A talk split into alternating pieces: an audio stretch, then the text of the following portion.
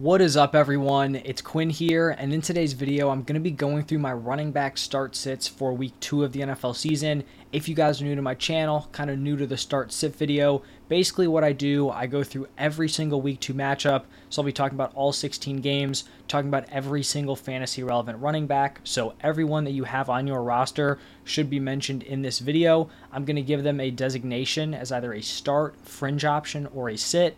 If you're a start, that means I'd feel very confident throwing you into my lineup, whether you're going to be my running back one or my running back two. If you're a fringe option, you know, maybe you could slide into a running back two spot if you're, you know, kind of feeling tight at the position or these are players that you could kind of be throwing into your flex. If you guys enjoy the video, do me a huge favor, hit that like button, subscribe to the channel, helps me out a ton. If you guys have any fantasy questions, you can drop them down below in the comment section. Just give me like the scoring format. If you're going to give me like a, you know, a start sit question or a trade question, just helps me uh, give you guys the best answer. And then also check out my wide receiver start sit video, which is going to be coming out today also. But let's jump right into it. Starting off with the Thursday night game, we have the Vikings taking on the Eagles. And starting it off with the Vikings here, I have Alexander Mattison listed as a start. His fantasy performance in week one was definitely saved by a touchdown. He was pretty inefficient both on the ground and through the air, but his usage in week one was pretty solid. 73% of the snaps,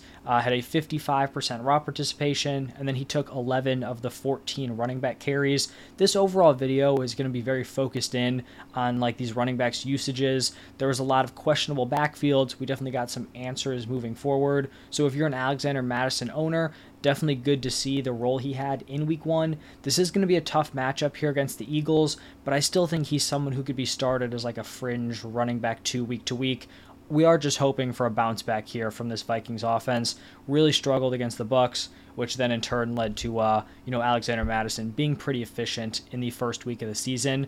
Now moving over to the Eagles' backfield. In week one, Kenneth Gainwell was operating as the clear RB1 for them. He had a 62% snap share, 42% raw participation, which was even higher than D'Andre Swift, who was the guy that was, you know, seemingly viewed as the most likely guy to be like their receiving option. He took 14 of the 16 running back carries, so I have him as a start. There's no guarantee he holds on to that role throughout the entire season, but this is one of the best rushing attacks in the NFL. He didn't really get to like capitalize that game with a huge fantasy performance just because it was like a gross weather game. Eagles offense wasn't clicking, but if he can maintain that usage, he is definitely startable for fantasy. And then if you are someone who rosters D'Andre Swift, I wouldn't, you know, be going out and just cutting him after week one. He's definitely not playable, at least as of now, but he was playing the running back two snaps, so there always is the chance that he's able to overtake Kenneth Gainwell at some point in the season. So I wouldn't panic and release him, but he's definitely not someone that you should be considering in your lineup here in week two. Now, moving over to the Sunday slate of games, we're going to start off with the Packers taking on the Falcons. For the Packers here, we've got Aaron Jones a little bit banged up. I think it's pretty clear, you know, if Aaron Jones plays, he's definitely a start. Sitting AJ Dillon just doesn't have the same juice or upside as Aaron Jones. If Aaron Jones is out, then I think you feel comfortable firing up AJ Dillon. Hopefully Aaron Jones gets healthy. I do think he said that if he, um, you know, was forced to, he would have been able to return in Week One. So hopefully it doesn't get worse throughout the week. Um, if he plays, he's definitely going to be a start in your lineup. Then on the other side, we have the Falcons, and this was probably one of the more interesting backfields to look at after week one. Both these running backs were used very heavily in the first week. Bijan Robinson had a 63% snap share. Tyler Allgeier was at 55%. So they were using these guys together on the field at the same time. Bijan had an insane 82% route participation, which is elite, very high level at the running back position. Allgeier was also decently involved as a route runner, 45% route participation. We did see Tyler Allgeier lead this backfield in carries. He took 15 to Bijan's 10. We also saw Tyler Allgeier was in on all three of the goal line snaps, shared one of those snaps with Bijan Robinson, who was also in. But then we saw Bijan Robinson take the two minute drill work. So early in the season, this is definitely somewhat of a committee. I think Bijan is going to continue to work his way into Tyler Allgeier's touches throughout the season, and I still think Bijan is the better option in week two. I just think the receiving upside, you know, kind of gives him that edge over Tyler But Allgeier is definitely still relevant in this backfield. I have Bijan Robinson listed as a start, would feel very confident throwing him into my lineup again, and then I have Tyler Allgeier listed as a fringe option. I could see an argument for him being listed as a start. Um, you know, like I said, I do think the case could be made. I have him as a fringe play here. Going up against the Packers, this is probably a game that should be competitive, and we know that if the Falcons are in close game scripts, they're going to want to run the ball, which is going to get both of these running backs involved. So I definitely think they're both playable, even though they're going to be on the same roster.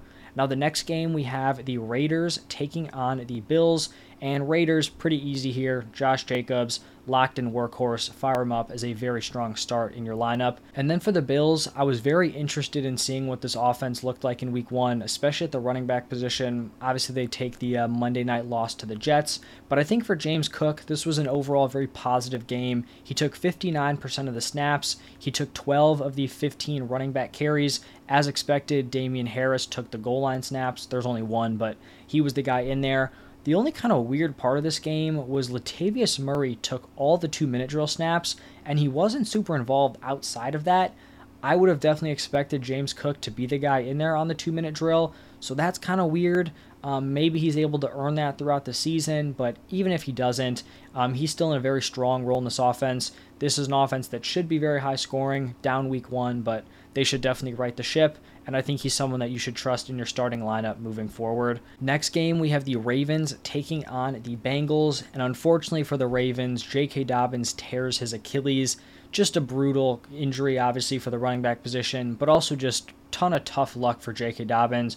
Tore the ACL, then needed the cleanup last season. It seems like every time he would get healthy, he was super efficient, obviously a super talented running back seems like we're just never going to get to see, you know, his full potential. So that's very unfortunate. He was also dominating the snaps early on, so it looked like he was going to be a great pick. But after J.K. Dobbins left with injury, we saw Justice Hill and Gus Edwards split the opportunities pretty evenly.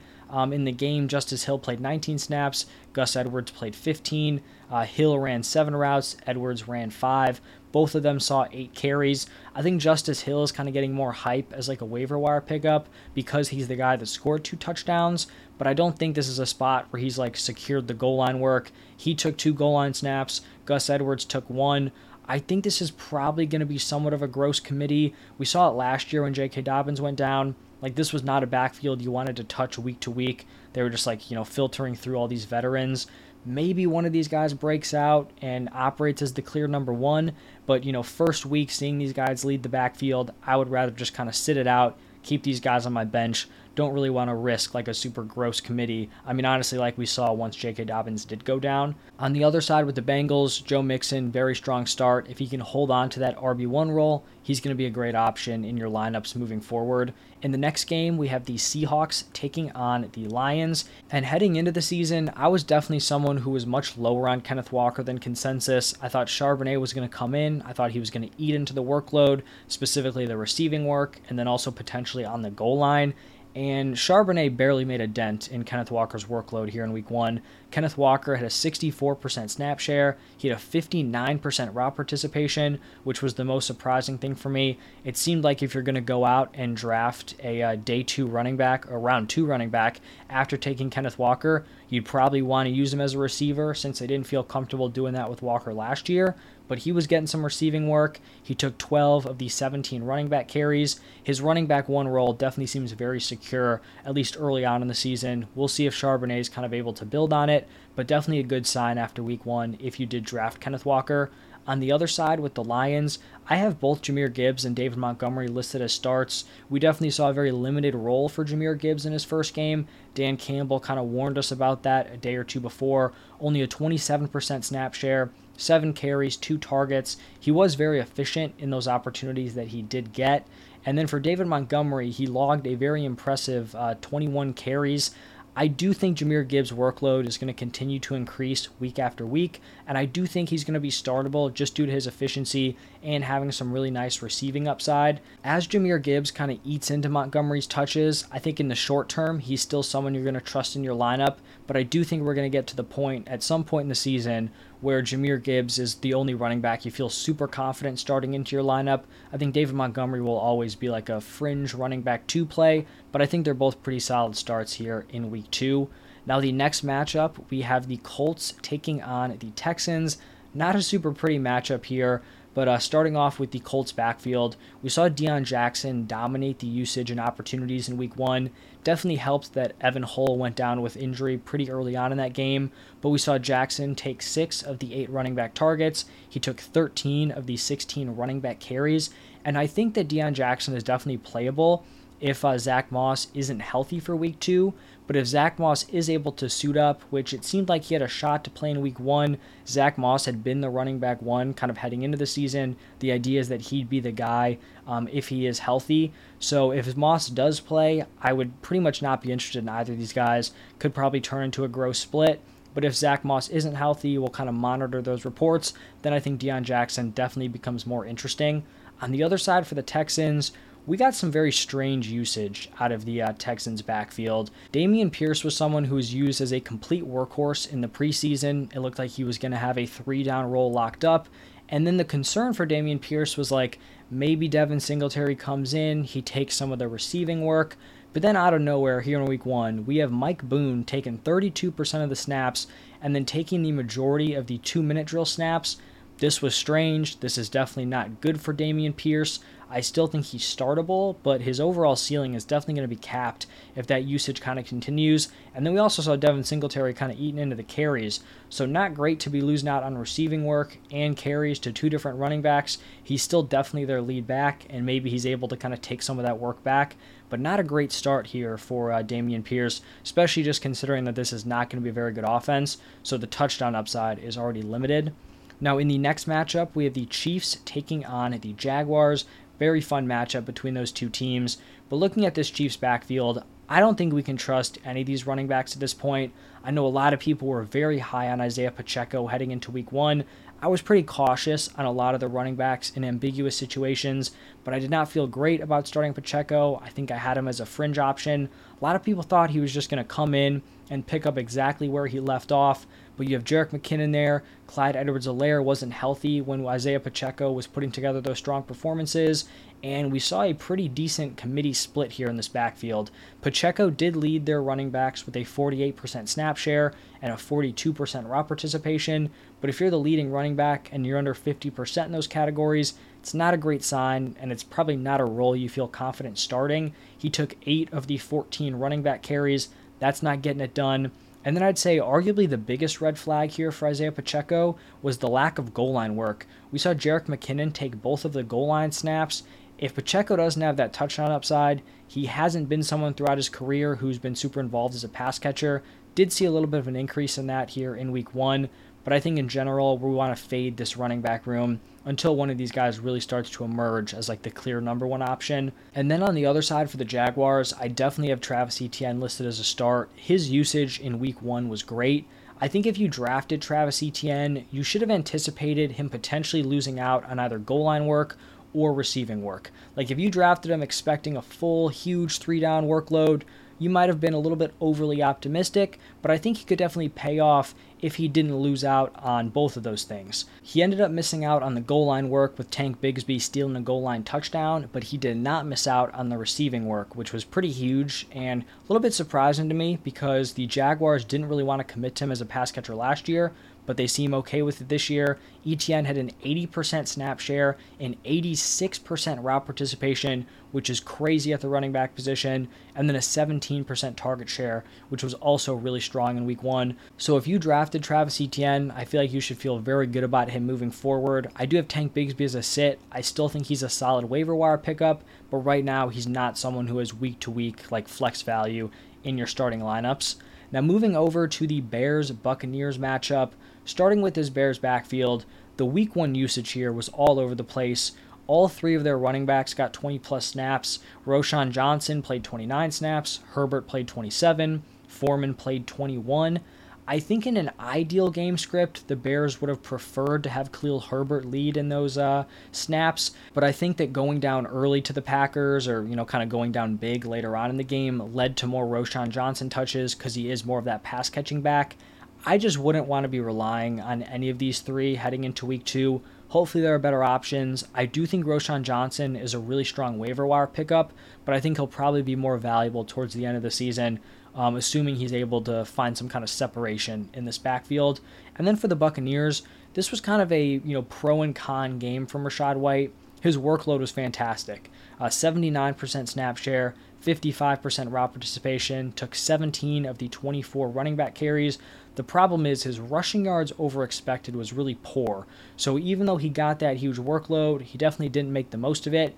You're just kind of hoping he can retain that role because if he can retain that same usage, he's going to be a great option moving forward. But if he continues to kind of struggle and not make the most of those opportunities, then you could see a guy like Sean Tucker kind of slide in and end up taking some work from him. But I do think right now you should feel good about starting uh, Rachaad White in your lineups. Moving over to the Chargers Titans matchup, I think the Chargers backfield was super interesting. Obviously, Austin Ekeler is a locked in start every single week. That's obviously assuming that he's healthy and good to go. I believe he's dealing with an ankle injury right now. But if Ekeler is healthy and good to go, I still think Joshua Kelley is like the interesting piece in this backfield. I have him listed as a fringe option. He played on 48% of the snaps. He had a 40% route participation. He matched Ekeler with 16 carries. This was like a rushing game that was not super prevalent for the Chargers last season. Both these guys were super efficient. On that Chargers offense, I think that type of usage, like nearly 50% of the snaps, also involves a pass catcher. At least you're running a lot of routes. I think he only had one target, but you know that could kind of balance out throughout the season. I definitely think he's a potential flex option. And if Austin Ekeler is not good to go for this game, I think Joshua Kelley is probably a top 10 running back on the week. So definitely someone to keep your eye on and definitely someone to kind of go and target off of uh, waivers. And then on the other side, we have the Titans and another kind of interesting backfield usage. Rookie Tyjae Spears in his NFL debut outsnapped Derrick Henry. Don't worry, Derrick Henry still dominated the opportunities and is definitely a clear start, but Tyjae Spears is definitely someone who should be on everyone's radar. He should not be sitting around on waivers. Maybe he's able to increase this workload. I think in certain game scripts where they go down early, he's probably going to be more involved as a pass catcher, which is very interesting for fantasy. So definitely someone to keep an eye on there. Now, in the next game, we have the Giants taking on the Cardinals. And starting with the Giants here, you know, nothing crazy. Fire up Saquon Barkley, expecting the Giants to bounce back here after a brutal Sunday night football performance. But I'd feel very good about Saquon in my lineup. And then for the Cardinals here with James Conner, he pretty much picked up exactly where he left off last season. Just complete workhorse of this backfield. 84% snap share, 83% route participation. He took 14 of the 19 running back carries and then was very involved as a pass catcher. Obviously, the efficiency is probably going to be a struggle throughout the season. The touchdown upside is not going to be there, but volume is king. He's going to catch passes, especially in PPR, half point PPR scoring. That'll help. I think he's definitely a startable option. You're just kind of hoping he doesn't end up losing out on that usage to a guy like Keaontay Ingram. You're just kind of hoping they continue to force feed him like they have over the past two seasons. Next up is going to be the 49ers taking on the Rams. I did want to talk about Christian McCaffrey here. Obviously, he's a start, but I think if there was any concern that you could have had about Christian McCaffrey heading into the season, it was that in the games where he played alongside Elijah Mitchell, where Elijah Mitchell was healthy, the 49ers did have a pretty decent split going between those guys. His uh, splits without Elijah Mitchell, he was averaging close to 30 points per game. With Elijah Mitchell, he was sub 20 points per game. I actually think he was like in the 15 point per game area, which is obviously not what you're expecting if he's being drafted as the running back one. But there was no split with Elijah Mitchell in this week one performance. Christian McCaffrey had an 85% snap share and an 85% route participation. He took 22 of the 27 running back carries um, and then four targets. So 26 total opportunities. His usage was fantastic, and I think he has to be the locked in running back one overall moving forward. And obviously, you're starting him, and then uh, sitting Elijah Mitchell. And then on the other side with the Rams, this is going to be Kyren Williams' backfield, at least after what we saw in week one. He had a 65% snap share to Cam Akers' 35%. He had a 74% route participation to Cam Akers' 10%. We did see Cam Akers out carry him 22 to 15, but a huge chunk of those kind of came late in the game where the score was already iced. I think Cam Akers logged uh, eight carries in the final four minutes. So if we're not including like the blowout factor, they were also pretty much even in carries throughout the game. This is going to be a very tough matchup against the 49ers. So I have Kyren Williams as a fringe option, Cam Akers as a sit. I don't think Cam Akers is playable. Like with that split we saw last week, that's not good, especially in a matchup where they're probably going to be trailing. you would assume that Kyren Williams, being the receiving guy, is going to be more involved, and that's obviously why I favor him here. I do think there's a shot the Rams just get totally shut down, which is the concern, but I still think Kyren Williams is someone who's a fringe option. And if this usage sticks into week three, week four, I definitely think Kyren Williams will be a startable running back in your lineups. In the next game, we have the Jets taking on the Cowboys. And for the Jets here, got to start it off with Breece Hall. He is back only played 33% of the snaps, only had a 23% route participation, but he managed to turn 10 carries and 2 targets into 147 yards from scrimmage. Breece Hall was one of my favorite values in fantasy. I mean, before he had the setback and before they uh, signed Dalvin Cook, and then after, I was still very in on Breece Hall. Have a lot of shares of him in my redraft leagues. Obviously, the loss of Aaron Rodgers probably for the season is a huge blow just due to his ceiling and his overall upside. I mean, if Rodgers was healthy and we just saw this performance out of Breece Hall, he's a guy who could have delivered top five, top three upside throughout the season. That's probably going to be scaled back a little bit. Um, unless the uh, Jets are able to make some, you know, crazy quarterback move. But there's just no way we could see what we saw out of him yesterday, and for me not to list him as a start here.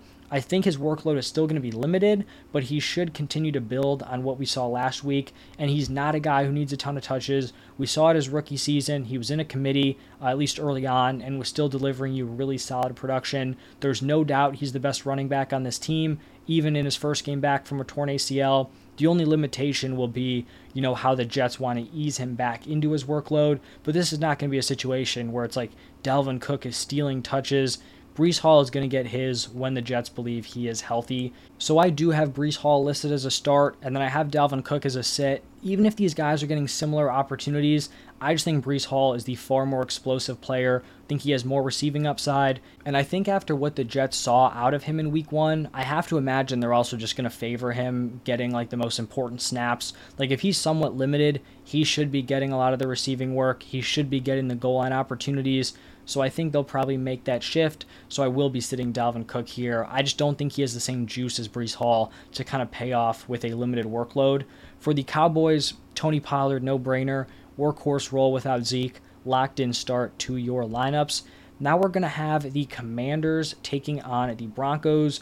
And I was pretty surprised with how the Commanders used this backfield. In the preseason, we saw them pretty much go 50 50 with Brian Robinson and Antonio Gibson. That is not what we saw here in week one. Brian Robinson outcarried Gibson 19 to 13. He ran more routes than Antonio Gibson, which was pretty surprising. If we're assuming that that usage sticks, he's definitely going to be a very viable start. Um, I think this is probably a game that's going to be pretty competitive, probably a gross matchup here between the Commanders and the Broncos. So I think Brian Robinson is a start. If you drafted Antonio Gibson, obviously massive hit to his value. It doesn't look like he's the lead back or even in like a 50-50 split, but I still think he's rosterable. We don't know. This could, you know, switch throughout the season. It's not like Brian Robinson is a world beater at the running back position. He also possesses some handcuff value. So I still think Gibson should be on rosters, but definitely should not be started. On the other side of this matchup with the Broncos backfield, we saw pretty much an even split between these running backs. Both of them played 29 snaps. Javonte took more work on the ground, 13 carries to uh, Perine's 8. But then we saw Samaje Perine a little bit more involved as a pass catcher. He ran five more routes than Javonte Williams.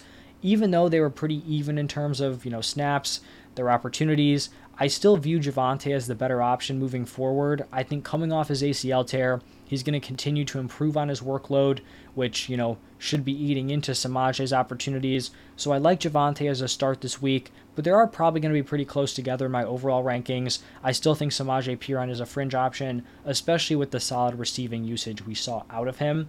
Now, moving over to the Dolphins Patriots divisional matchup here, I have Raheem Mostert as a start. Didn't do anything crazy in week one, but the usage was solid 74% snap share, 68% route participation. He took 77% of their running back carries, so I think he's a nice start as running back to play. And then for the Patriots, to be totally honest, at first glance, when I was just you know looking at the box score, I was a little bit concerned about the split between Rhamondre and Zeke, like just the overall number of opportunities they were getting, carries, targets, all of it.